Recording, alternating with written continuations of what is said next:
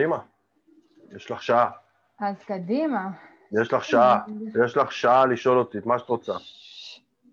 אני מוכן, I'm ready, אני מוכן. I'm ready. אני אגיד סטרימינג עוד פעם, כי אני לא רואה שזה עלה, אז רגע. סטרימינג, רשום, סטרימינג. יופי, ככה אני יכולה לעקוב אחרי אם יש למישהו... וזה. בקיצור. אז מה קורה, אבירם? הכל בסדר. אנחנו בהא ודע. בהא ודע. אה, מה קורה, אבירם? אוקיי, אוטוטו יוצא מהבידוד. וואי, וואי, וואי, בשעה טובה ומוצלחת. אני תמיד אומר, הבידוד יותר קשה מהמחלה. חד משמעית. האמת שיש בזה משהו. וואי, וואי, וואי. רק הבידוד מדכא, מכניס אותך ל... ל... די. די. אין שמש אפילו, שמש, כי בא לי שמש. שמש. עכשיו, החלון שלי בבית פונה מזרחה. אז כאילו, אם אני לא קם בזריחה, אין לי שמש. זה בעיה. לא, יש שמש עד אה, תשע, לא? אבל היא כבר בצהריים בלמעלה. בצהריים, כן, אבל זמן עד הצהריים. איזה שמש יש פה, מזרח. אה, איזה שמש, יש חורף, אין כלום. טוב, אה, התכנסנו כאן היום, מה שנקרא, כן. כדי שתספר אה, לקהל שלנו, לפורום שלנו, קצת על אה, מאיפה אתה התחלת את הדרך, וחשוב לי להגיד, דיברנו הרבה, דיברנו הרבה על הכדורסל, דיברנו על כל מיני דברים, וסיפרנו גם על שחם, אה, שבוע שעבר בלייב שעשינו פה, זאת אומרת, דיברנו על זה מכל מיני היבטים, אבל דווקא יותר חשוב לי לשמוע על אבירם כמאמן, ולא כ business wiser, אלא כמאמן, בתחילת דרכו. אתה, קודם כל אולי אפילו אה, תספר רגע איך הגעת לאימון, אבל אה, מה קורה ברגע שסיימת את הקורס? את הקורס של הקואוצ'ינג בגומה? אני אומרת, אתה? יכול להתחיל טיפה אחורה, אם אתה רוצה להגיד להם ככה איך פחות או יותר הגעת? לתחום. האמת היא שהגעתי כאילו אה, די כמוך, נורא... תמיד היה לי בראש, אפילו אני אחזור אחורה ואומר כך. אימא שלי, אה, בפנסיה כבר, אבל היא הייתה אחות פסיכיאטרית בבית חולים לחולי נפש, היא עבדה עם הארדקור של הארדקור. פגשת אותה, ראית את הדיבור. אוקיי, נטלי פגשה את... הבאתי אותה להורים. נטלי פגשה את אימא שלי. פעם אחת. אה, ו... ו- וכאילו תמיד היא הייתה באה הביתה, וזה היה הדיבור, כאילו, אחים שלי יש בינינו פער של עשר שנים, אז הם כבר עזבו את הבית, ההורים שלי גרושים, אז תקופה מאוד ארוכה בילדות שלי, זה היינו אני ואימא שלי בבית.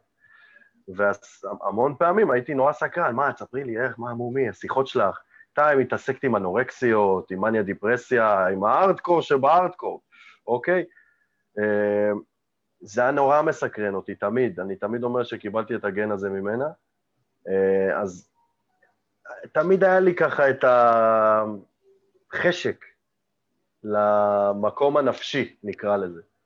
לפסיכיאטרי אפילו, על הארדקור, הכבד.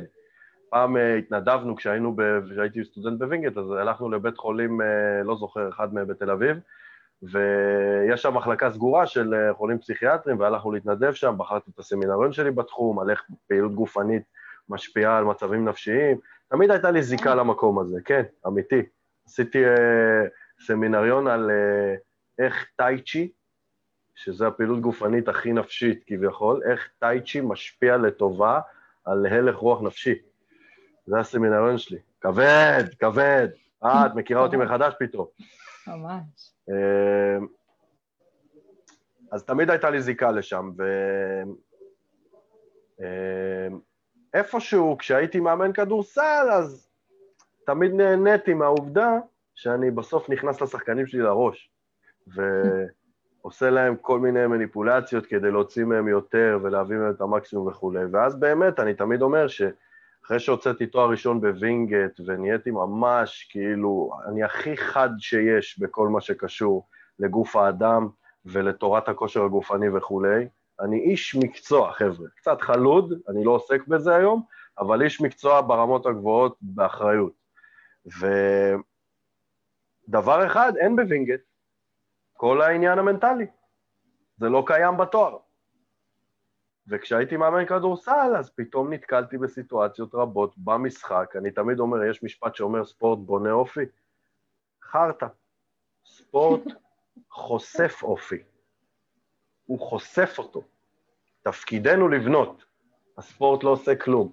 הוא רק מראה לי את העצלנים, הוא מראה לי את הקריזיונרים, הוא חושף לי את הדחיינים, הוא חושף לי את כל הדפוסים המעכבים שקיימים בכל אחד. זה, זה טיבו של הספורט.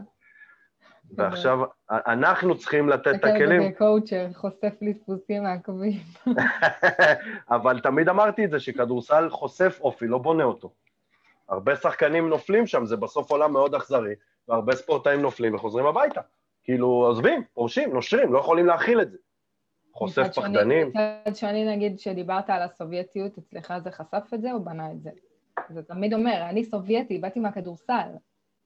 זה חשף ובנה, כי הייתי סובייטי כל עוד יש לי מאמן שיושב על הראש. אף פעם לא יכולתי להביא את המשמעת העצמית, היה לי משמעת חיצונית, מה שנקרא. אף פעם לא יכולתי להביא את המשמעת העצמית הזאת from within, כדי לעבוד בבית על אה, טכניקה, על כליאה, על זה אף פעם לא עשיתי, תמיד התעצלתי. הייתי קורע את התחת בחדר כושר כדי להיות הכי קרנף שיש, וזהו. אבל היום ואז... אתה לא צריך שאף אחד יישב לך על הראש. זה, זה המשהו הזה שבניתי, אפרופו. אבל הספורט חשף את זה בי, אני הייתי, הייתי עצלן. הייתי, אני אהבתי לרבוץ, היה לי בולדוג אנגלי כדי להוכיח את זה, רבצנו ביחד. מנוחתה עדן. אה, אז אה, כשהייתי מאמן כדורסל, אז פתאום קלטתי, ופה בעצם התחיל כל הרומן שלי עם הקואוצ'ינג, קלטתי שכל כדורסלן שלי מגיב אחרת לאותה סיטואציה. עכשיו, עבורנו הקואוצ'רים זה בסדר, נו, מה חידשת פה? אני תמיד עושה פוף, כאילו, איזה תגלית מרעישה. אבל לא היה לי מושג מה לעשות עם זה, אוקיי? עכשיו, הסיפור שאני... תן סיטואציה, כאילו, לדוגמה. באתי, באתי להגיד, היה לי שחקן בכדורסל, אין אה, סודיות, אני יכול לחשוף שמות. היה לי שחקן בשם נווה, הוא, לא יד, הוא לא יודע עד היום שהוא כזה, אה, שהוא היה כל כך משמעותי עבורי. היה לי שחקן בשם נווה. נווה היה הרכז שלי, שרכז זה אומר שהוא דמות מפתח נורא רצינית בקבוצה, והוא היה היחידי שהוא רכז בקבוצה הזאת, בחור בי"ב, אה, והיה לו פתיל קצר. כל דבר היה מדליק אותו. וכשנווה היה כועס, ואני הייתי הילד הכועס, אז אני גם הבנתי אותו, כשנווה היה כועס, תשכחו מיכולותיו ככדורסלן. אין, הם כאילו אינם. עכשיו, זה בא לידי ביטוי בשריקות לא נכונות של השופט, ביציאות שלי, מה שנקרא, אם אני כועס עליו והוא לא מסכים עם זה, התנגחויות, ריבים. אז משחק, הוא הולך לסל, השופט, לא השופט, שחקן יריב נותן לו פצצה, נווה מתעצבן כי השופט לא שר רק פאול. אז הוא אומר לו, שופט פאול. השופט אומר לו, שחק, שחק, לא היה כלום. הפתיל שלו, אני כבר מזהה את זה מקילומטרים, נדלק, דופק לו איזה קללה, באיזשהו אופן, בגלל שעבדתי עוד עם בני נוער, אז אני גם הייתי איש חינוך וערכים, ולא מתנהגים אצלי ככה, חילוף, טוס, טוס החוצה, זה גם גברים, אז אני יכול לדבר איתם, כי אוף, אוף, אוף, אוף, מהר, לא מתנהגים אצלי ככה. ונווה הולך, יוצא, לא, חולף לידי, לא נותן כיף, איזה כיף עכשיו. מי כיף? תתקדם, אוקיי? המשחק מאוד אמוציונלי. ואז אה, הולך לסוף הספסל, מגבת, שם על הרצפה, בקבוק מים, שופך עליה, מים קרים, מגבת על הראש, דמיינו אותו ככה. לא רואים את הרגליים שלי, אבל הן רועדות. הבן אדם בטרפת. אני רואה את זה, אני יודע שאין לי מי לדבר כרגע, הוא בעולם אחר. מחכה. מחצית, נרגעים, אה, עולים רבע שלישי, מכניס אותו, אני צריך אותו על המגרש, כל הליגה ידעה שנווה עצבני, אז כל הליגה עצבנה אותו. מכניס אותו למגרש, הבן אדם לא בפוקוס, לא יכול לשחק, אני מוציא אותו, עושה לי יותר נזק מתועלת, ומוציא אותו. קיצור, אני מפסיד משחקים על הדבר הזה. וזה לא קשור לכדורסל. לוקח את נווה לשיחה במשרד, אומר לו, נווה, תקשיב, זה אבירם שלא מאמן מנטלי לו מושג. אומר לו, נווה, תקשיב, מה נסגר? בן אדם. כל פעם מעצבנים אותך, אתה יוצא למה ואז נווה אמר לי, מה אתה רוצה שאני אעשה? ואמר לי את המשפט, את ההתנגדות המקצועית שמעולם לא ידעתי מה לעשות איתה כמאמן כדורסל. מה אתה רוצה שאני אעשה, קואוץ'? זה אני, זה מה יש, אני לא יכול להשתנות.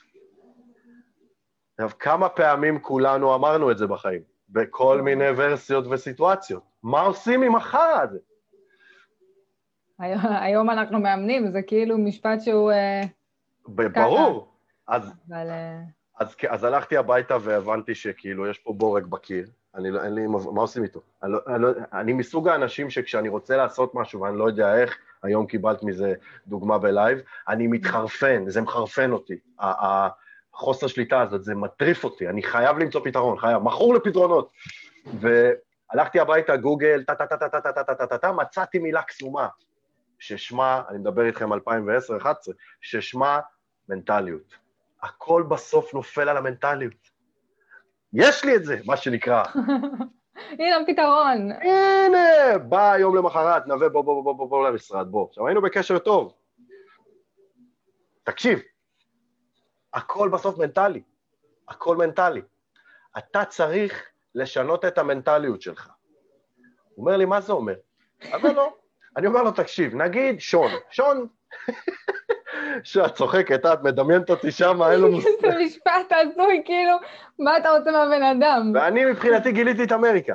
אני אומר לו, תקשיב, שון, אה, נווה, תקשיב, יש, יש לי בקבוצה את שון. שון זה ילד שהכל חולף לידו, אדיש, לא מעניין אותו כלום. הוא הולך לסל, יריב נותן לו מכה, השופט לא שורק, אומר לשופט, היה פאול. אומר לו, שחק, שחק, לא היה כלום, אותה סיטואציה. ושון אומר לו, בסדר. טעויות הן חלק מהמשחק. כן! אמרת לו, תהיה שון? תהיה שון. תהיה שון. גייס את המנטליות של שון, תהיה שון. איזה משפט. חבר'ה, תשתמשו בזה, זה טוב. זה כמו כל המשפטים האלה שהיו רצים בפייסבוק עם תהיי רונה, רונה היא עושה ככה, תהיי רונה, כל האלה. בדיוק, רק שאם אה, אבא יגיד לבן שלו, אם אני אגיד לבן שלי, למה אתה לא כמו דורין? תהיה כמו דורין. לא, ברור. אז זה קצת פחות איזה. אז נווה מסתכל עליי, אומר לי, מה זה תהיה שון? אני נווה. אני אומר לו, אל תהיה שון, תהיה כמו המנטליות של שון. ואז עוד פעם אמר לי, תקשיב, קואוצ', מנטלי שמע מנטלי, לא מבין מה זה אומר. אני לא שון, אני נווה. זה אני, זה מה יש, אני לא יכול להשתנות. שלושת הצמדי מילים האלה שברו אותי, והבנתי שאני צריך משהו קצת יותר אה, רציני מגוגל, וחזרתי לגוגל כדי לחפש פתרונות, כאילו פתרונות שהבנתי שאני צריך הסמכה. והייתי כבר בסוף התואר כמה שנים אחרי, והסטודנט שבי ככה רצה לחזור אה, לפרונט, ו... ובהתחלה רציתי ללמוד את הפסיכולוגיה של הספורט בכלל, ביררתי לגבי תואר שני, וגיליתי שהתחום הזה בישראל אה, לא קיים, לא כתואר שני.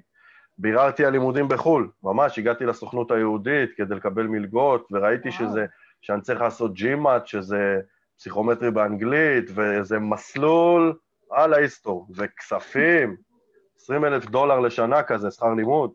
אמרתי, טוב, טוב, בוא, אתה לא מתכוון, בוא, בוא, תראה את הבוא הזה, שמעת אותו. ואז גיליתי את הבן דוד של הפסיכולוגיה, אפשר לא, כך קראתי לו, הבן דוד של הפסיכולוגיה, הקואוצ'ינג, כן. והתגלגלתי לשלושת המכללות, גומה, תות ועוד איזה מכללה בצפון שאני לא זוכר את שמה, אמ, והלכתי לממש יום פתוח כזה בכל שלושת המכללות, ובחרתי את גומה על ידי שלילת השתיים האחרים. לא כי בחרתי את גומה, פשוט שללתי את השתיים ההם, וככה הגעתי להיות קואוצ'ר בעצם. לא היה לי שום אג'נדה להיות קואוצ'ר, רציתי להיות פיני גרשון, רציתי להיות מאמן כדורסל יותר טוב, ורק אחר כך גיליתי שהקואוצ'ינג, ואת הולכת להיגנב עכשיו, הקואוצ'ינג עשה לי נזק כמאמן כדורסל. וואלה. עשה לי נזק. למה? באיזה מובן? קיבלתי כלים. איך להוציא מתוך הבן אדם את הבפנים שלו, כדי להתחבר, כדי להביא. אבל זה תהליך שלוקח קצת יותר זמן מלהיות מאמן כדורסל, שבעוד שבוע יש משחק. שחקן כדורסל לא צריך קואוצ'ר במקום מאמן כדורסל, הוא צריך אותו לצידו, הוא צריך אותו ליד, כעטיפה. וכמאמן כדורסל, אני לא מעביר תהליך אימוני של קואוצ'ינג, אני מלמד אותם כדורסל. אז ניסיתי להביא את הכלים לעצם היותי מאמן כדורסל, ובעצם לא עשיתי, לא השגתי לא את זה ולא את זה. והרמה שלי כמאמן והרמה של הקבוצות שלי ירדה, ושם הבנתי כמה זה, עם השנים הבנתי כמה שזה שני מקצועות שונים בתכלית. וזה הזיה שקוראים לשניהם מאמן. כן, ממש שונה. זה פשוט... וזה קצת, ה... תפסת מרובה לא תפסת. ממש. צריכים להיות בשני הכובעים. ואז... ולחילופין, להביא את המאמן כדורסל ואת הערכים שלי משם לתוך הקואוצ'ינג, פוגע בתהליכים האימוניים שאני מעביר אנשים להתחבר לאמת הפנימית שלהם, כי המאמן כדורסל זה, זה שוטר, זה רוצח, זה, זה, coach, אני מפחד מקצת מגע וזה, אה, אתה מפחד? ספסל. אף אחד לא ירביץ לך שם. ישר עונש, טוס, אין בעיה. כי אין דרך אחרת. מאמן כדורסל טוב זה מאמן קשוח, קואוצ'ר לא בהכרח. זה שני עולמות אחוד. שונים. בדיוק, זה שני עולמות שונים. אז, אז זה מסר שהבנתי רק אחר כך, אבל כשהגעתי לפרקטיקום, ואת זה את כבר מכירה, אז התחלתי להעביר אנשים תהליכים, ונדלקתי, כאילו, ממש אהבתי את זה. אז לשאלתך הראשונה, סיימתי את הקורס קואוצ'ינג, סיימתי את הפרקטיקום, ובגדול לא היה לי מושג מה עכשיו, יצאתי מהחממה המופלאה בגומז, זאת מכללה אדירה, ואני ממליץ בחום לכולם, למרות שאני בטוח שהחומר האנושי שם השתנה מקצה לקצה מאז שהייתי שם ב-2011, אבל עדיין. אמ, לא, אין לי מושג מה עושים? אני יודע pick and roll, אני יודע לזרוק לסל, אני יודע תורת הכושר הגופני, תן לי שאלה, אני יודע. אני שומע פגיעה של איזה שחקן, אני יודע להגיד איך הוא נפצע. בדיוק. אני רואה מישהו נופל, אני יודע מתי לנבוח עליו ולהגיד לו קום מפונק, ואני יודע מתי להגיד לו בית חולים. אני יודע, יודע הכל, אוקיי? ועבר, ראיתי פציעות בחיי, שאני לא אכנס לזה אפילו.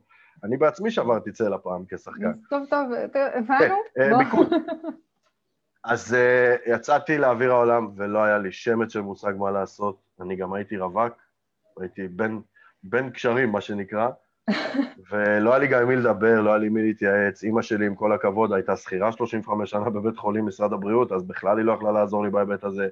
אבא שלי היחידי שהיה עצמאי במשפחה שלי, אבל הוא, הוא, הוא לא פנה לקהל הפרטי.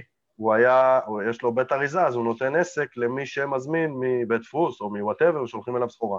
אז גם השיווק שלו הוא נורא קל. לא היה לי מושג מה לעשות. אמ, כמו כולנו כמעט, תכלס. כן. מסיימים את הקורס ואומרים כאילו, אוקיי, מה עכשיו? אז איך ידעת מה לעשות? לא ידעתי, אני התגלגלתי. התגלגלת. התגלגלתי.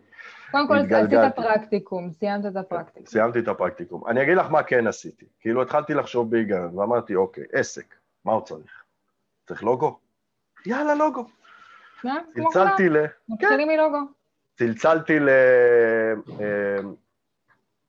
לידידה אה, טובה שלי שלמדה איתי בתיכון, אנחנו עד היום בקשר טוב, לימים היא הפכה להיות השיננית שלי, פרט חשוב, אה, והיה לה בן זוג שהיה מעצב גרפי, במקרה, אוקיי, הם כבר נפרדו והיא לא איתו, ולא משנה, הוא היה מעצב גרפי שלי, וצלצלתי אליה ועשיתי איתו פגישה, הסברתי לו מה אני רוצה, חיפשתי משהו עם שפיץ, מטבע הדברים, אה, ותדעי לך, לא פשוט, לא פשוט למצוא דברים עם שפיץ, אני יודע לאן הראש שלכם הולך, הבדיחה הזאת, תוציא אותה מהראש, אה, אבל כאילו לא, לא היה פשוט, ואז אה, עם השנים כבר, בשלב הזה גם התחלתי קצת לצאת להיות בקשר עם אשתי בזמן, בזמן הזה כבר, והרעיון הזה של הקרנף עלה כי יום אחד היא קראה לי, וואי, איזה קרנף אתה, אמרתי, הוא קרנף, יש לו שפיץ, גאוני! ואז זה נולד, אז היה לי לוגו, היה לי לוגו, ואז אמרתי, טוב, מה עכשיו עסק צריך? אתר. איך אפשר בלי אתר? לוגו ואתר. לוגו ואתר, ודף עסקי. אתה יודע, זה, זה מזכיר לי שאחת הבנות שהגיעה אלינו לשיחה על סטנדרט אה, ממש עכשיו, לראיון, היא הגיעה איתנו לשלב שהסברנו לה שאנחנו מדברים על אריזה, על לוגו, מיתוג וכולי, רק בסדנה השלישית. זאת אומרת, היא כבר אצלנו איזה חצי שנה ורק אז. והיא אמרה לי, בואנה, הפלתם לי כזה אסימון, אני חשבתי שמשם מתחילים. וכאילו, איך אתה תמיד אומר? אני אומרת, באימון יש יסודות מאוד uh, ברורים כן. שצריך כן. לבנות, וצריך לעבוד על טכניקות אימוניות וזה, וצריך יסודות לבניין ולהפוך אותם ליציבים, ואז הבניין עומד יציב. ובמכירות, שיווק, בניית עסק... זה הפוך. הפוך, קודם שים, תעצב את הבית מבחוץ, תגיד איך הוא נראה. בול. קודם שים פוסט. אחרי זה תעבוד על לוגו, מיתוג, לעשות uh, עסק יציב. בדיוק קודם ככה. תהיה שם, תהיה נוכח, וזה כן. מטורף מה שנקרא, תפיסתית, קודם שים פאה. זה מטורף תפיסתית, כי אף אחד לא מבין את זה, גם אני בתחילת הדרך שלי עשיתי קודם כל לוגו. קודם כל לוגו, מה? קודם כל לוגו. וגם כן. לוגו לא קשור לכלום, כן? היה לי פרפר, פשוט כי אני כאילו מאוד מחוברת לפרפרים. נכון? אז לי היה קרנף, אנחנו אוהבים חיות. קרנף לוקח את הפרפר מכות, אבל... אני יכול להגיד לך שה... הפרפר פשוט בורח. הלקוחה מספר אחת שלי זאת אשתי, היא גם בעלת עסק, והיא הייתה שנתיים בלי לוגו. עכשיו היא הוציאה לוגו. עכשיו, עכשיו, לוגו ופתח גרפי, כי היא עורכת, וידאו. לא קריטי. זה לא קריטי. כל המאמנים מתחילים משם, עושים מה שיודעים. כמו שאתה אומר, גם אני. חושב הגיונית, אני עושה לוגו ואז עושה אתר. אז עשיתי אוקיי, אתר, אמרתי טוב. אני הייתי דן חסכן בתחילת הדרך, ואמרתי, כל דבר אני אעשה לבד, כי אני סובייטי, כי את המשמעת העצמית פיתחתי בי, כי אם לא כשחקן, אז כמאמן, הייתי 25 לגמרי. שנה, הלו, 25 שנה, מגיל 8 עד 33, אני בכדורסל, בין אם כשחקן, בין אם... בואנה, זה קריירה. ופתאום כבעל עסק אני צריך להביא את זה לבד. אין בעיה, בוא נבנה אתר, נכנסתי לגוגל, ראיתי, הכרתי את אדון וויקס, איזה טעות. הכרתי את אדון וויקס, ולמדתי את, ה... את הקטע, איך בונים, איך עושים. ישבתי, תקשיבי, אתר, הוא עד היום קיים, הוא אתר תדמיתי בסך הכל, עד היום הוא קיים, הוא מביא לי גם לידים פה ושם היום, אבל אה, ישבתי שוב, חודשים ברור. לבנות את השיט הזה, וכשהוא סוף סוף היה ידע. מוכן, בלי העיקר ידע, שיהיה אתר. העיקר שיהיה אתר, כששוב, אני כתבתי את התוכן שם, את המאמרים שם, דומיין התקמצנתי לקנות, זה עולה שקל וחצי לשנה. אה, ויש אתר, ועכשיו שיש אתר ויש לוגו, אדוני עסק, יש לי הוכחה, יש לי אתר ולוגו, אוקיי? אז אה, מה עשיתי? שימי לב טוב, את אוהבי את זה, שימי, תהיי מוכנה. הלכתי למחשב, נכנסתי לעמוד שכתבתי בו, מעט, שכתבתי בו מאמר, מהו אימון, אוקיי? זה היה המאמר הראשון שכתבתי, מעבר מ-X ל-Y, כל הדברים האלה, מתאמן זה כמו שתיל, בלה בלה בלה, משקיעים, אה, כולם מכירים. סימנתי עם העכבר את כתובת האתר, קליק ימני copy, הלכתי לפרופיל האישי שלי, קליק ימני paste, פאבליש.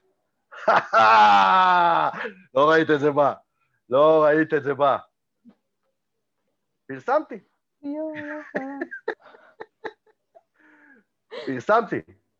אמרתי, בטח אני אקבל מלא פניות, מלא. הלו, שלום, קראתי את המאמר שלך, אפשר ארבע תהליכים? לי, לא- לאשתי, לילדים, לכולם.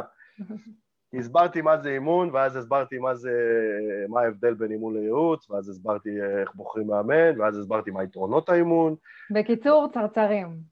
מה זה צרצרים. אלא אם כן צרצרים עושים לייקים, אז לא היה לי גם צרצרים, בסדר? אה, ואז הבנתי שכאילו, טוב, אני צריך לחשוב על עוד משהו, אז דף עסקי. ואז אה, פתחתי דף עסקי, ואז עשיתי שיתוף גם לדף העסקי, למאמרים שלי. אין מושג, אני לא יודע מה, לא יודעים מה לעשות, לא יודעים מה לעשות. מה, כמה זמן זה היה ככה? כמה זמן כאילו חיפשת את הדרך שלך? תראי, עוד לפני זה פחדתי ממה שקשור, אה, כל מה שקשור לבירוקרטיה ועסק וקשקושים, אז גם לקח לי כמה חודשים טובים, אם לא יותר, בכלל לפתוח עוסק במדינת ישראל. מה שכן, אני זוכר שפתחתי עוסק, זה היה ספטמבר 13, פתחתי עוסק, והרואה חשבון ארגן לי החזר מס, כי עקצו אותי כל השנים האלה כשכיר, אז אמרתי, וואי, פתחתי עסק, קיבלתי איזה 4,000 שקל, איזה יופי. זה ה- זה האפסייד. אבל כאילו, כמה זמן? שנים, מ-2013, אני חושב, עד 2016, עלה, התהלכתי בעולם. וואו. אני שוב, הייתי גם מאמן כמוני, כדורסל. משהו כמו שלוש שנים, אתה מחפש את עצמך, לא יודע מה לעשות. לא יודע מה לעשות. פשוט לא יודע מה לעשות. עכשיו, ואתה יודע משהו, הדן חסכן הזה? עלה, עלה לנו ביוקר. ממש, וואי. יפלא. פעם מישהו אמר לי משפט אדיר, אה, שמרתי אותו לנצח אצלי בטלפון. אל תחשוב, זה עשה לי אימפקט נורא גדול תפיסתית. אל תחשוב כמה זה יעלה לך. תחשוב כמה תפסיד אם לא תשקיע בזה. וואלה. עכשיו, זה גרם לי לחשוב שבשלוש שנים האלה, מ-2013 עד סוף 16, אני הפסדתי 300 ומשהו אלף שקל. אבל אתה יודע משהו? זה מעבר לזה, כי אני באה מהמקום שלך כמאמנת בתחילת הדרך, שגם הייתה דן חסכן במידה מסוימת, למרות שהיום כשאני מסתכלת על זה שפכתי כספים, וואו. אז אני אומרת, כאילו, זה לא רק שהפסדתי, זה לא רק שחסכתי, זה גם כשהשקעתי, השקעתי במקומות הלא נכונים. כאילו, אתה יודע, אני, יש, לי, יש לי עטים ממותגים, דפים ממותגים, כן. מיליון ואחת דברים, לא נגעתי בהם, כאילו, בקושי נגעתי בהם, העיקר ששפכתי להם איזה 4,000 שקל. כאילו, אה, כן, לא סיפרתי, כן, עשיתי כרטיסי ביקור, יש לי עדיין. אה, הנה, כרטיסי ביקור. גם לי, שתי חבילות כאלה של אלף, אלף כרטיסים הלכו לפח כמו שהן. אה, לא, אני שומר אותם, יש לי אותם עדיין. 20 או 50. יש לי אותם עדיין. אני לא אוהבת לאגור, אה, אני אוהבת סדר וזה, אבל... אה, אני כן, אני אוהב לאגור, זו מחלה שאשתי מתלוננת עליה, אבל אם, רוצ, אם אתם רוצים, חבר'ה, יש לי כרטיסי ביקור בשפע, אני מוזמן, בשמחה, תשלמו לי כתובת בתגובות. בקיצור, אז עשיתי כרטיסי ביקור בבית דפוס, האמת זה דווקא היה בוטנים, אבל לא היה לי למי לחלק אותם. הולכים ברחוב, אדוני, רוצה כרטיס ביקור?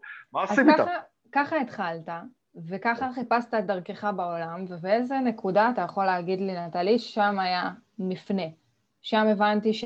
שאני עושה משהו עכשיו אחרת.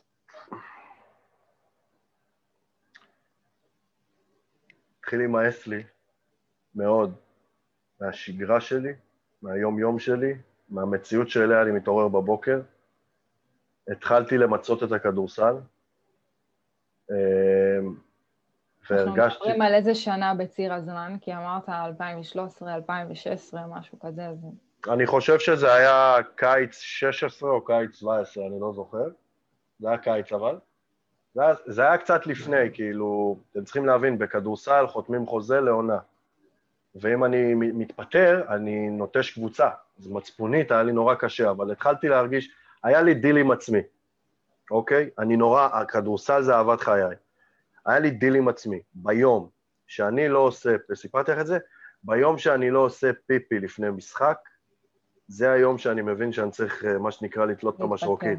כן. וזה קרה לי, תפסתי את זה פתאום באמצע הרבע הראשון כזה, וואי, לא עשיתי פיפי, ופתאום אני נהייתי עצוב, נהייתי עצוב ממש. לא מבואס, אמרת לי פעם שבאסה זה להתחבא מהרגש האמיתי. הייתי עצוב, שזה כאילו, השלמתי שזהו, זה הסוף. זה עכשיו אנחנו, אנחנו בפברואר, מרץ, משהו כזה, אני צריך להחזיק עד יולי, יוני, יולי, סוף עונה. אבל יום למחרת עשיתי טלפון למנהל שלי ואמרתי לו, תקשיב, ככה וככה, קבענו בחומוס, ככה וככה, הוא אמר לי, בסדר, בסדר, תתקדם, בכלל ספר אותי.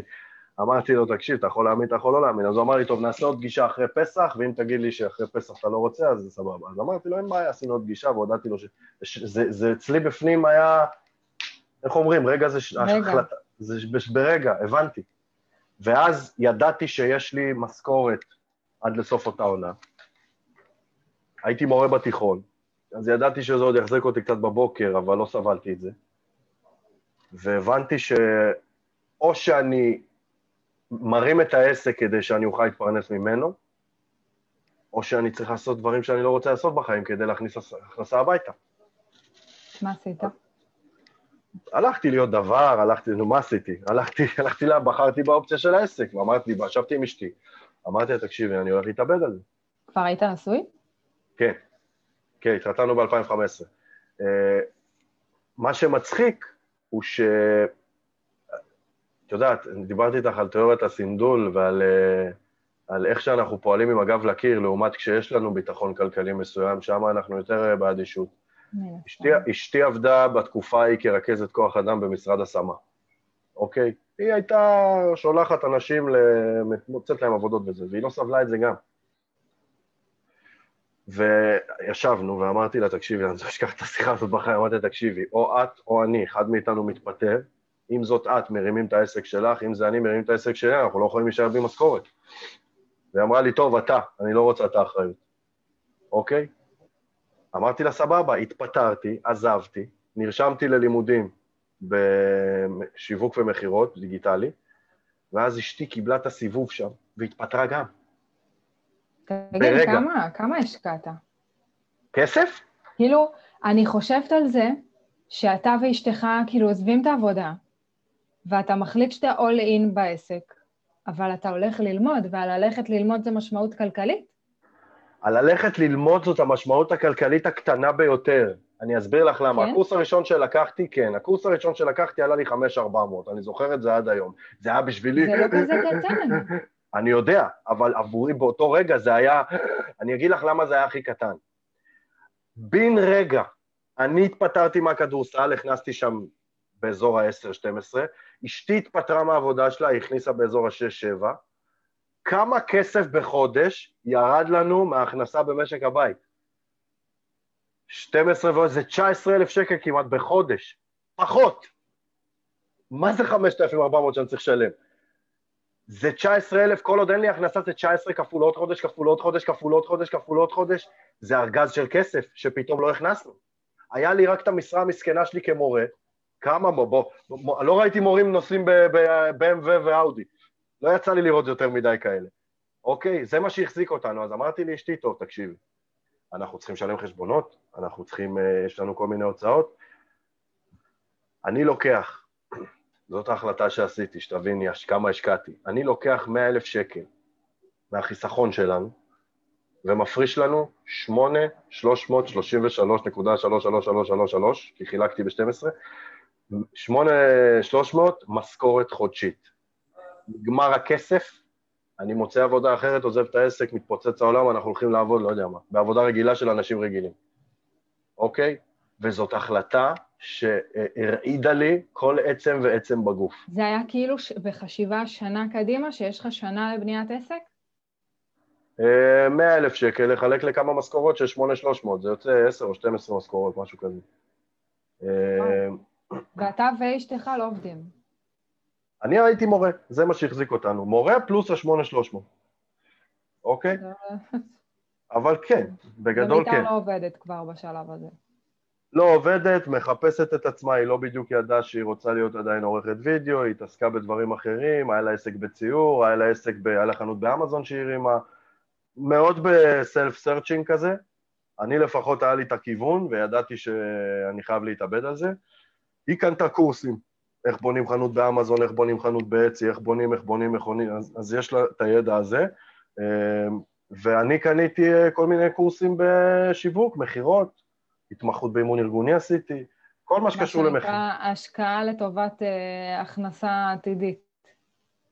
השקעה לטובת יצירת החיים שרצינו. כן, אבל כאילו, אני, ברור לי, כי, אתה, כי זה כבר uh, מנטליות אחרת, כן? זה משהו אחר כן. בתפיסה. אבל uh, בוא, משפחה או זוג נשוי שמוציא בלי להכניס, נכון. זה, זה חתיכת דבר. אז אני מבינה שכאילו מה שהסתכלתם עליו זה אוקיי, אני עכשיו מוציא כדי להכניס בהמשך. בגדול כן, זה היה הרעיון, שהעסק שלי יתרומם, שאני אוכל להתפרנס ממנו, לחיות ממנו. עכשיו, מה הקטע? אפרופו אה, כל הדיבורים על סביבות וזה, כל החברים שלי, הטובים, אה, הם אנשים מאוד מוצלחים בתחומם. יש לי חבר מנכ"ל, יש לי חבר סמנכ"ל כספים, יש לי חבר אה, בעמדה בכירה בחברת מכירות של כלי עבודה, יש לי חבר עם שני עסקים מצליחים, הם כולם יושבים טוב, עם בית, עם גינה, עם ילדים, עם פה, עם שם, ואת כל תקופה היינו נפגשים לעשות על האש. וכל פעם אני ואשתי באים. וואו. רואים אותם ומתחרפנים. ואז הם ישר, נו, איך הולך עם העסק? נו, איך הולך? מתרומם, מתרומם, סוף טקסט טוב. סליחה על טוט. אז... אה, נדביק אחרי זה בדיעבד. אז אה, היה לנו נורא קשה, אבל אני ומיתר תמיד היינו אומרים לעצמנו, טוב, אנחנו בסוף, כשאנחנו נשיג את החיים שאנחנו רוצים, אז אה, לא נצטרך לעבוד את השמונה עד חמש, כמו כולם, וכאילו זה תמיד המוטיבציה שלנו הייתה. לבנות את ה-lifestyle שרצינו, אוקיי? את החופש, ה... את ה... את ה... כאילו השקעת הזמן מבחינתנו הייתה הפקטור, עבורנו זמן הוא הדבר הכי יקר, יותר מכסף. וואי, ראתה פוסט מעניין אתמול אשתי, בואי נראה מה את עונה, אוקיי? אם היית צריכה לבחור בין שתי אפשרויות, אוקיי? לחזור חמש שנים אחורה בזמן עם הידע שיש לך היום, או ללכת חמש שנים קדימה עם עשרים מיליון שקל. מה את בוחרת? לחזור חמש שנים אחורה עם הידע שיש לי היום, חד משמעית. בלי למצמץ. בלי למצמץ. כי חמש שנים מהחיים יותר יקרים מכל שקל. לתפיסתי. אה, אני גם תופסת את זה אחרת, בעיניי הגבלת אותי עכשיו עם ה-20 מיליון, ואם הייתי עושה 100 מיליון בתקופה הזאת? אז אותה שאלה 100 מיליון? לא. אני אומרת, אתה עדיין מגביל אותי, כן. במידה מסוימת כאילו, כן. יש מצב שאם היה לי את הידע שיש לי לפני חמש שנים, אני הייתי עוברת גם את ה-20 מיליון האלה, סתם לצורך העניין. ברור, יש מצב. כאילו, אני אומרת, אני לא, לא רוצה שאף אחד. יגביל אותי. אז אני כאילו עניתי, אבל... אה, כן, אז אני עניתי כאילו לחזור חמש שנים גם, כי ה... למכור חמש שנים מהחיים שלי בשביל 20 מיליון? אה, אתם רציניים, חמש שנים שלי זה דבר יקר. שעה אני מוכר ב-450. בקיצור, אז אה, אה, זה המהלך שעשינו. לקח לי משהו כמו 60 אלף שקל אה, הפרשה, וואו. עד שהתחלתי, התחלתי לקבל פניות, לא התחלתי עכשיו להכניס אה, ארגזים. התחלתי, לקבל, התחלתי לראות סימני חיים מהעסק. וזה כל חודש, עשיתי הוראת קבע הרי בבנק, שמתי את הכסף בקופה נפרדת, אמרתי להם זה המשכורת שלי, העיקר שאני לא אהיה במינוס, בלה בלה בלה. וכל חודש, בום, בום, בום, פחד, פחד, פחד, פחד, פחד. זה, אתה יודע, דיברנו על זה שבסטנדרט, הדדליין של פתיחת ההכשרה מלחיץ במידה מסוימת, יירשמו, לא יירשמו, יירשמו, לא יירשמו, 16 למרץ, 16 למרץ, יירשמו, לא יירשמו. זה מכניס אותך לאיזשהו מתח. אז תכפיל לי את זה בפי כמה, בגורל, כאילו, יש לי דדליין, שעון חול כספי, שהכניס אותי לאמוק. אבל אני תפקדתי מדהים, כי כאילו, היה לי חדר עבודה, שהיום הוא חדר ילדים, אבל היה לי חדר עבודה, הייתי מסתגר שם שעות על גבי שעות על גבי שעות, לייצר, לייצר, לייצר, לייצר, לייצר, לייצר, לייצר. זה לא קופי ללינק, אבל כמות הפוסטים בהתחלה שלא היה לי קהל, מה שמצחיק זה שאני התקשרתי פעם ראשונה לחברה הזאת כדי ללמוד איך לשווק, התוכנית שלי הייתה בוא נעשה קורס דיגיטלי. זה היה בוא נבנה, ואז זה יביא לפחות הכנסה פסיבית בתור התחלה. כן. ואז כשצלצלתי, אז האשת מכירות אמרה לי בטלפון, רגע, אבל יש לך קהל? התחילה לתחקר אותי, יש לך קהל, יש לך אנשים, יש לך פה, יש לך שם. מה זה קהל? מה זה אנשים? מה, מה, זה, מה זה אומר? אני לא מבין כלום. אמרה לי, מי יקנה את הקורס שלך אם אין לך אף אחד שעוקב אחריך? אמרתי לה, אה, אוקיי, אז מה עושים? היא אומרת לי, אז תקנה את הקורס הזה, אבל תתחיל אותו אחר כך, קודם תקנה קורס שמלמד איך בונים קהילה. וואו, קודם את זה, ואז תעשה את זה, ואז את הקורס. הזה. אבל אני, ברגע הזה, הראש שלי כבר נפתח. הראש שלי כבר בא להתאבד, אז אמרתי לה, כאילו, זה היה נשמע לי הגיוני בסך הכל. זה לא שהיא לא הייתה נשמעת לי סיילסמנית, כן. זה היה נשמע לי הגיוני. אז קניתי, רכשתי. ואז רכשתי, לא, לא קניתי, זוכרת? אה, דיוויד, אה, דיוויד רז, רכשתי. בקיצור, אז אה, זהו, עשיתי את כל מה שלימדו אותי, אחד לאחד. בניתי קהילה, עוקבים, היום אני רק מפליץ בפייסבוק, אנשים כבר מתחילים, בא, בא, בא, בא, ריבים, עניינים. אני מאוד אוהב לייצר תוכן עם הקהילה שלי, היום אני גם יודע איך עושים את זה, אבל בהתחלה, התחלה, התחלה, וואי, איזה מתיש. איזה מלחמת, מלחמת ייאוש מול תקווה בתוך ליבי. מוציא פוסטים, בטוח שזה הגאוני שבגאוני. ובתקופה ההיא כל פוסט היה עבורי כאילו, אם זה לא גאוני אני לא מוציא אותו. ואין כלום, אין תגובות, אין לייקים, אין כלום! איזה עצבים! וואו. זה כמו, כאילו הייתי כלב קשור, רוטוויילר, ושמים לידי צלחת עם סטייק ונוזל לי פה, ואני לא יכול להגיע. לא יכול להגיע. זה היה מחרפן אותי, אבל uh, חמישה חודשים?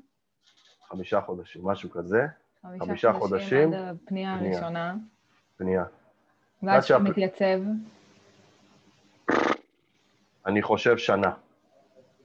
שנה. אני זוכר את הרגע הזה, למה אני אומר שנה? שמתי לעצמי יעד להגיע לעשרה מתאמנים תוך שנה, מתחילת הקורס. קצת כמו היה אצלנו בסטנדרט, כמעט, כן. למאמנים שלנו. כן, במידה מסוימת. וכשהגיעה אותה שנה, אני מסוג האנשים שחוגגים. אתמול ראיתי חגיגה אה, במחזור. זה- זה אילת, נכון? אילת, אמרתי לאשתי, יאללה. אה, אבא, אבא איש עסקים. אוי, מלכת שבא. קטן, קטן עלינו, בואי, מלכת שבא, היה דיל טוב. סגרנו מלכת שבא חמישה לילות. אה, מלון מדהים, אגב, וואי, מלון מדהים, אה, נהנינו טוב, ברמות. פרסומות אה, לא כן. סמויות אחר כך. אה, כן. בקיצור, נכנסנו לבריכה שם איזה יום, ואשתי, עשית את זה, עשית את זה, הצלחת, עשית את זה הדליקה אותי, הדליקה אותי. ואשתי נורא פושרית, היא נורא, היא נורא... תמיד היא דחפה את הסירה שלי מאחורה, תמיד, תמיד, תמיד. היא יודעת לעשות את זה, והיא אמרה לי, טוב, עשית עשר, יאללה עשרים. אז אני ישר, אני עכשיו בשלב הזה כבר יודע לחשב ומבין עסקים, אני אומר לה, עשרים לא מתחלק לי עם שישה ימים, אז 18, נוסיף עוד מתאמן ביום. אה, זהו, נתתי עוד לחימה, עוד לחימה, עוד לחימה, עוד לחימה. שיניתי את התהליכים, הבנתי איך עושים את זה, הבנתי איך בונים עוד... פתאום, אני תמיד אומר, לא הכל, מה זה לא הכל? את הרוב לא למדתי בקורסים שלי. ברגע שקיבלתי בסיס, עכשיו יש לי את ההבנה לפתח.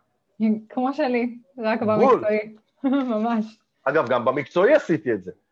גם במקצועי עשיתי את זה, מן נכון, הסתם פיתחתי לי שיטה שלמה, המכון המנטלי. לקחתי את זה. למקום שלי, אבל בסוף, בסוף, בסוף הבנתי שעם כל הכבוד לכל הפיתוח המקצועי שלי, למרות שבסוף זה בא ביחד, אוקיי?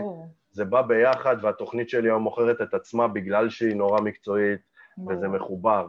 אבל אה, טוב, את אה, חווית את, ה, אה, את המסלול אצלי, מה שנקרא. הבנתי איך עושים את זה. את יודעת, ה- התחושה הזאת של הרוצה להצליח ולא יודע איך, מחרפנת אותי, מחרפנת אותי. את חווה. אותה ממני ביום-יום, דרך אגב. אתה, דיברנו על הלייבים האלה שלי ושלך, משתפים בסיפור שלנו וזה, ואמרנו כאילו, לדבר על זה היום, מהמקום שבו אנחנו נמצאים, זה, זה השראה.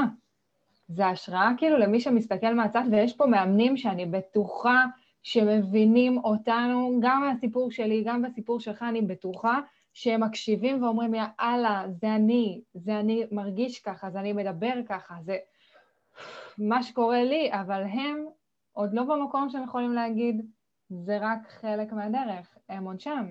נכון. וזה מטורף, וכאילו יש לי שאלה אליך, אחרי כל הדברים שאמרת, מה יש לך להגיד למאמנים שנמצאים עדיין שם, בשלב של ה... אני אבוד, והכישלונות, והקשיים, וה... אין שום ביטחון במה הולך לקרות, כאילו.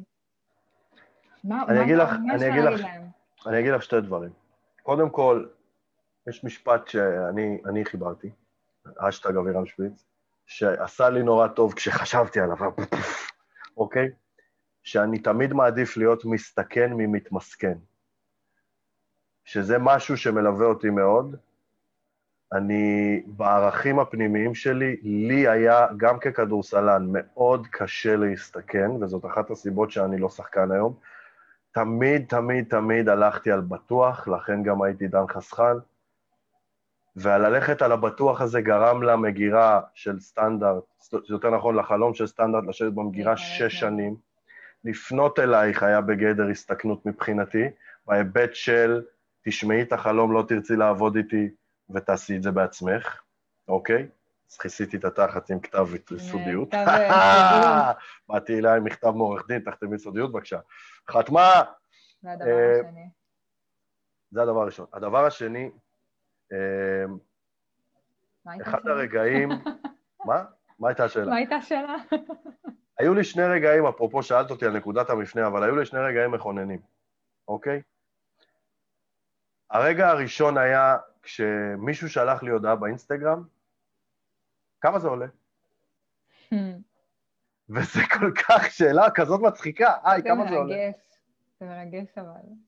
מצד אחד, מצד שני, איך עונים? לא ידעתי, נכון.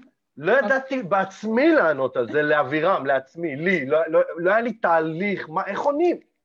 וזה גרם לי לשבת ולבנות תוכנית. הוא לא סגר בסוף, אוקיי? אבל זה גרם לי להבין את כוחה של תוכנית. לגמרי. זה רגע מכונן מאוד גדול, והרגע המכונן הבא שהוא נורא, הוא, הוא נורא הכאיב אותי ונורא הפעיל אותי. לא לסגור פגישות היכרות. הלכתי לפגישות היכרות עד שסוף סוף פונים, עד שזה סוף סוף קורה, ונפגשים עם הבן אדם, ובסוף הולכים הביתה. אני מנסה בכל הכוח לשכנע, להרשים, להראות, אני המאמן הכי טוב בעולם, כי אתה חייב איתי, אתה בטוח שאתה כאילו, אתה חייב אותו! ואז אחרי כמה ימים הוא מודיע לך, החלטתי לוותר וללכת בכיוון אחר, תודה על הזמן, וגם ככה לא לקחתי כסף על הפגישות האלה. זה כאב לי, זה, זה, זה, זה היה בשבילי כאילו, מה עשיתי לא בסדר? מה עושים? הדרייב שלי לסגור היה יותר גדול מהכל. וכשאת שואלת אותי מה אני יכול להגיד לאנשים אה, אה, שנמצאים במקום הזה עכשיו,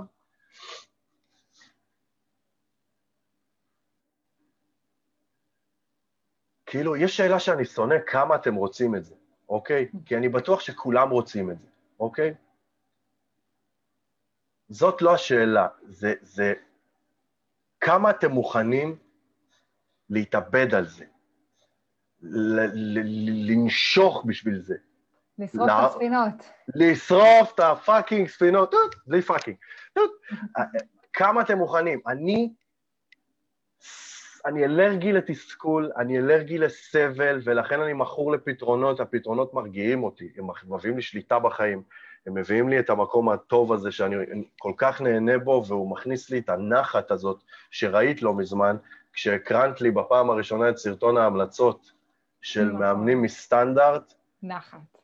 נחת, נחת. בכיתי כמו ילדה עם קוקיות, תגידי להם.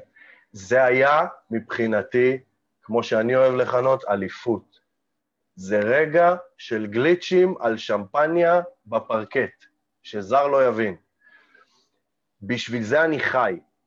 בשביל לראות 25 אלף שקל, 28 אלף שקל בחודש טוב נכנס לעו"ש. בשביל הרגעים האלה, אוקיי, הניצחונות הקטנים האלה שבדרך, בשביל לשמוע שמתאמן שלי עשה איזה משהו בלתי ייאמן, בשביל לשמוע שמאמן מסטנדרט סגר תהליך וכולו מרוגש. בשביל לשמוע שנטלי, שרק התחלנו לעבוד ביחד, לא היה לה מושג איך מוכרים לעזאזל supervision, איך? והיום נטלי מכניסה פניות בקצב משוגע. זה עושה לי fun ברמות שלא הייתי מחליף בשום, בשביל שום הון שבעולם. וברגעים הנמוכים האלה, היה לי נורא קל לבוא ולהגיד, אה, לא אני לא יכול, אני לא יכול, ולוותר על זה, ולעשות את השינוי המנטלי של ה... אני בסדר, נחיה עם זה. הרי כל האנשים שלא מגשימים את עצמם, יש להם הרבה סיבות הגיוניות. הם עשו לעצמם את הדבר הזה. אז הדבר שאני יכול להגיד למאמנים זה שכאילו, אם אתם ממש רוצים את זה, אחים שלי יקרים, א', אנחנו פה בשבילכם, אבל... זה בטוח. תתאבדו, אחרת זה לא יקרה. תסתכנו, תפשילו שרוולים. זה החיים שלכם, זה התשוקה שלכם, זה הקריירה שלכם, זה תחום... ממש, ממש. אין נחת גדולה מזה. אמ, להוציא את החלום הזה מהמגירה ולהיפגש איתך, אני תמיד אומר, לא כולם יודעים, אבל ב-11 למאי, יום לפני שנפגשנו, אני ישבתי ובניתי תוכנית איך לגייס אותך. אבל הפגישה הזאת עבורי הייתה מאוד משמעותית, אני נורא התרגשתי לפגוש אותך. ונורא התרגשתי יום אחרי, ששלחתי טיוטה עם רעיונות והבנתי, גויסת, הבנתי שגויסת, ואני מתרגש כל יום לעבוד איתך ולבנות איתך, כי זה המהות של הגשמה עצמית. לגמרי. שותף, שות, שותפותית במקרה הזה. אה, והכישלונות הם רק אה, מה שנקרא בדרך, מעצבנים, אבל אה, הם, הם מפעילים אותי. טוב, אז אמ, אני רוצה להגיד לך קודם כל תודה על השיתוף והסיפור, ואני בטוחה שכל מי ששומע אותו זה באמת אה, מעורר השראה, ואני זוכרת איך אני הסתכלתי עליך בתחילת הדרך כשרק התחלנו לעבוד ביחד, והיו מלא דברים שאמרת לי ואמרתי, מה? איך הוא עושה את זה? מה זה, אפשר? אפשר להגיע לסכומים האלה? אפשר להיות עם ביטחון כלכלי כשאתה מאמן? מה זה, אפשר? איך עושים את זה? מה, מה זאת אומרת אני לא עובד קשה ונכנסות לי פניות? מה זאת אומרת 18-24 מתאמנים בשבוע? מה, ב, מה זה? מה זאת אומרת? וכאילו, אני זוכרת שהיו מיליון שאלות שהיו לי בתור מאמנת אה, עצמאית, ששאלתי אותך בתחילת הדרך, מה אתה עושה, איך אתה עושה, איך אתה מגיב לזה, איך אתה זה, ואני אישית למדתי ממך המון, ואני בטוחה שכל מי שגם רואה את הלייב הזה וגם חווה אותך כאן בקבוצה לא, לומד, לפחות כמוני, אה, ואם לא, אז ת, תדעו שיש לכם ממי ללמוד ואתם באמת יכולים לשאול אותו. אין סוף שאלות ובלי סוף התקלות, ויש לו תשובה להכל, אין לי מושג איך, יש לו תשובה להכל. אמ, אני חושב שבמידה אה, מסוימת, אני חושב שבמידה מסוימת, אה, אני יכול לדבר רק בשם עצמי כמובן, אבל אני חושב שבמידה מסוימת, אה, אנחנו מאוד מרשימים אחד את השני כלקוחות, אחד של השני. נכון. כי אני זוכר פידבק שנתת לי, כשהייתי בפעם ראשונה כלקוח שלך באיזה סדנה שלך, אמרת לי, יואו, איזה מהר הוא קלט את זה. נכון. ואני אמרתי, יואו, איזה יופי הסבירה את זה. וכאילו, זה, זה הדדי לגמרי, אני חושב שאת אחת הלקוחות הכי מוצלחות שיש לי. את מה, את חיילת, את מיישמת, תן לי את הפרקטיקה, תן לי, אני אקח את זה משם. אני, אצלי אה, הצבא חשף את הסובייטיות. אני, את יודעת שאפרופו חשבתי על זה לא מזמן, ואני יודע שאנחנו צריכים לסיים כי את יש לה פגישה בשלוש וחצי. אה, כשבאמת, עכשיו שאת אומרת, נפל לי האסימון, כשהתחלנו יחסית לעבוד ביחד, היית שואלת אותי מלא שאלות. היית שולחת לי צילומי מסך, לקוחה אמרה לי, מה היית עונה לה? נכון. הייתי אומר לה, אני אחזור אלייך בעוד שלושה ימים, כזה, ויואו, איך לא חשבתי על זה, כזה פשוט, איזה עצבים, איזה...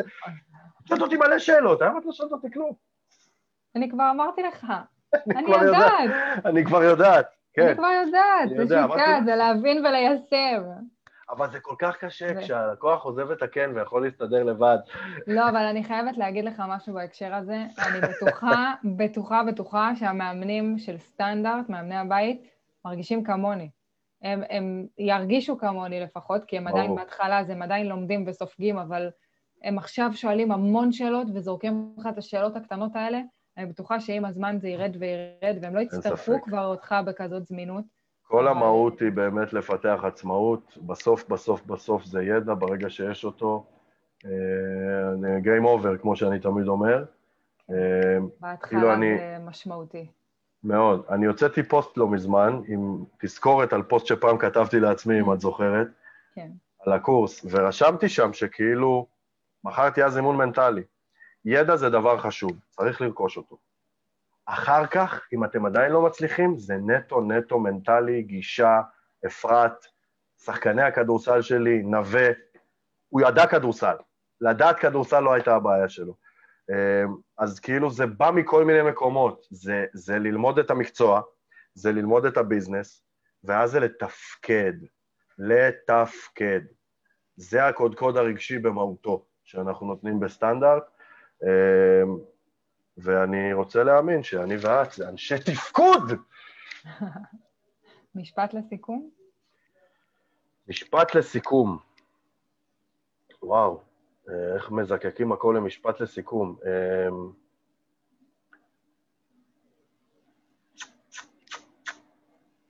אני חושב שכאילו, אני תמיד אומר את זה, שלושת המילים הכי יפות בעולם. ידעתי שזה מה שתגיד. כן. שלושת המילים, אז אני אגיד משהו אחר. לא. שלושת המילים, שלושת המילים הכי יפות בעולם, זה עשיתי את זה. ובשביל זה אני חי, נושם וליבי פועם. אמ, היום זה כבר בשביל שגם מאמני סטנדרט יגידו, עשיתי את זה. כשהם עושים את זה, אני עשיתי את זה במידה מסוימת. לגמרי. כשחקן כדורסל לנצח זה דבר אחד ולקחת אליפות זה דבר אחד, כמאמן כדורסל זה עולם אחר. וכנ"ל כמאמן, הבעלים של סטנדרט, אה, זה עושה לי גאווה עצומה, אה, ואני מבטיח לכל מי שצופה בי, אני תמיד אעשה את זה. אני, או שאני אעשה את זה או שאני אמות, אחד מהשתיים, אוקיי? אז uh, כשמישהו מצטרף אליי לסטנדרט, שידע שיש מאחוריו שני אנשים שכבר עושים את זה וימשיכו לעשות את זה, והוא רק יכול לבחור אם להצטרף לשני פסיכופטים כמונו, שמכורים להצלחה, או לא. אז זה המשפט לסיכום. אה, אגב, טופס, שאלון, אה, אה, מוזמנים להצטרף, 16 למרץ, הכשרה, תודה רבה, נשיקות. תודה רבה, אבירם. יאללה ביי.